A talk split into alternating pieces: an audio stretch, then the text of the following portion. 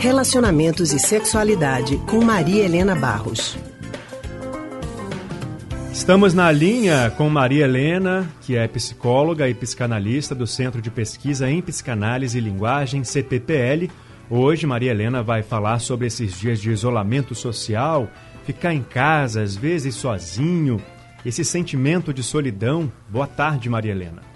Boa tarde, Leandro. Bom estar Boa com tarde, vocês de novo. Agora falando de casa. Muito bem, Maria Helena. Maria Helena, muita gente está em casa já há dias, né? Como recomenda as autoridades em saúde para tentar diminuir a transmissão da Covid-19. Mas com esse distanciamento de amigos e de parentes também, algumas pessoas estão começando a se sentir muito sozinhas. O que fazer para que esse momento em que precisamos realmente ficar em casa não se transforme em solidão? Veja, é, de fato, para algumas pessoas, ficar sozinha é, um, é, um, é algo que mobiliza muita ansiedade, certo?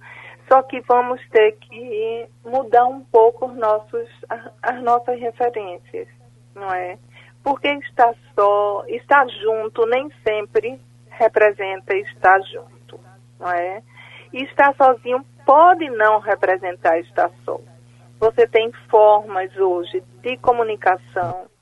Eu acho que nesse momento os aplicativos é, tecnológicos têm nos ajudado, né, no sentido de entrar em contato com outras pessoas, estar tá sempre falando com a família, embora com a distância, para que a gente possa rever um pouco as nossas referências, não é?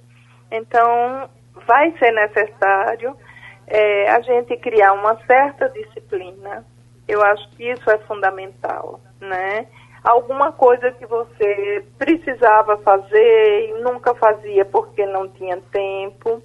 Criar uma, uma, uma atividade com disciplina, certo? Seja estudar, seja fazer algum curso online, buscar alguma coisa do seu interesse, certo?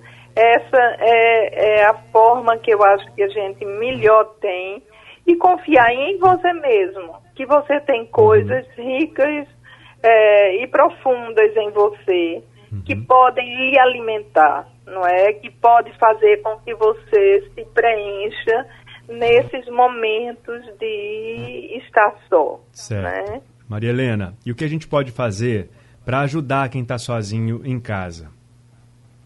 Veja bem, é, existem algumas redes de, de atendimento online é, de psicólogos que estão criando essas redes gratuitas nesse momento para que as pessoas possam ter uma forma de contato, né? Uhum.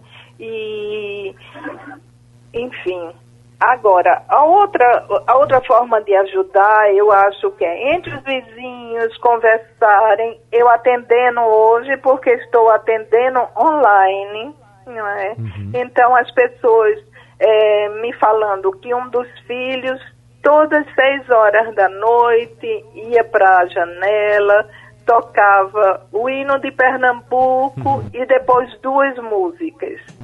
E isso mobilizava todos os pedres ao redor. Não é? E as pessoas mandavam então, ah, parabéns, que bonito, que bom.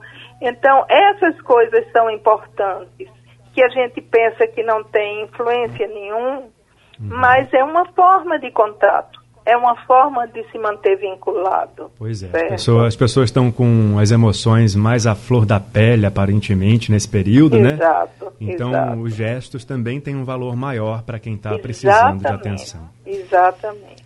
Certo, Maria Helena, muito obrigado, viu, pela conversa hoje aqui no Rádio Livre. Ok. Obrigada, Maria Helena. Um abraço para vocês e espero que fiquem bem. A gente também. Até semana que vem. Se cuide até semana que vem.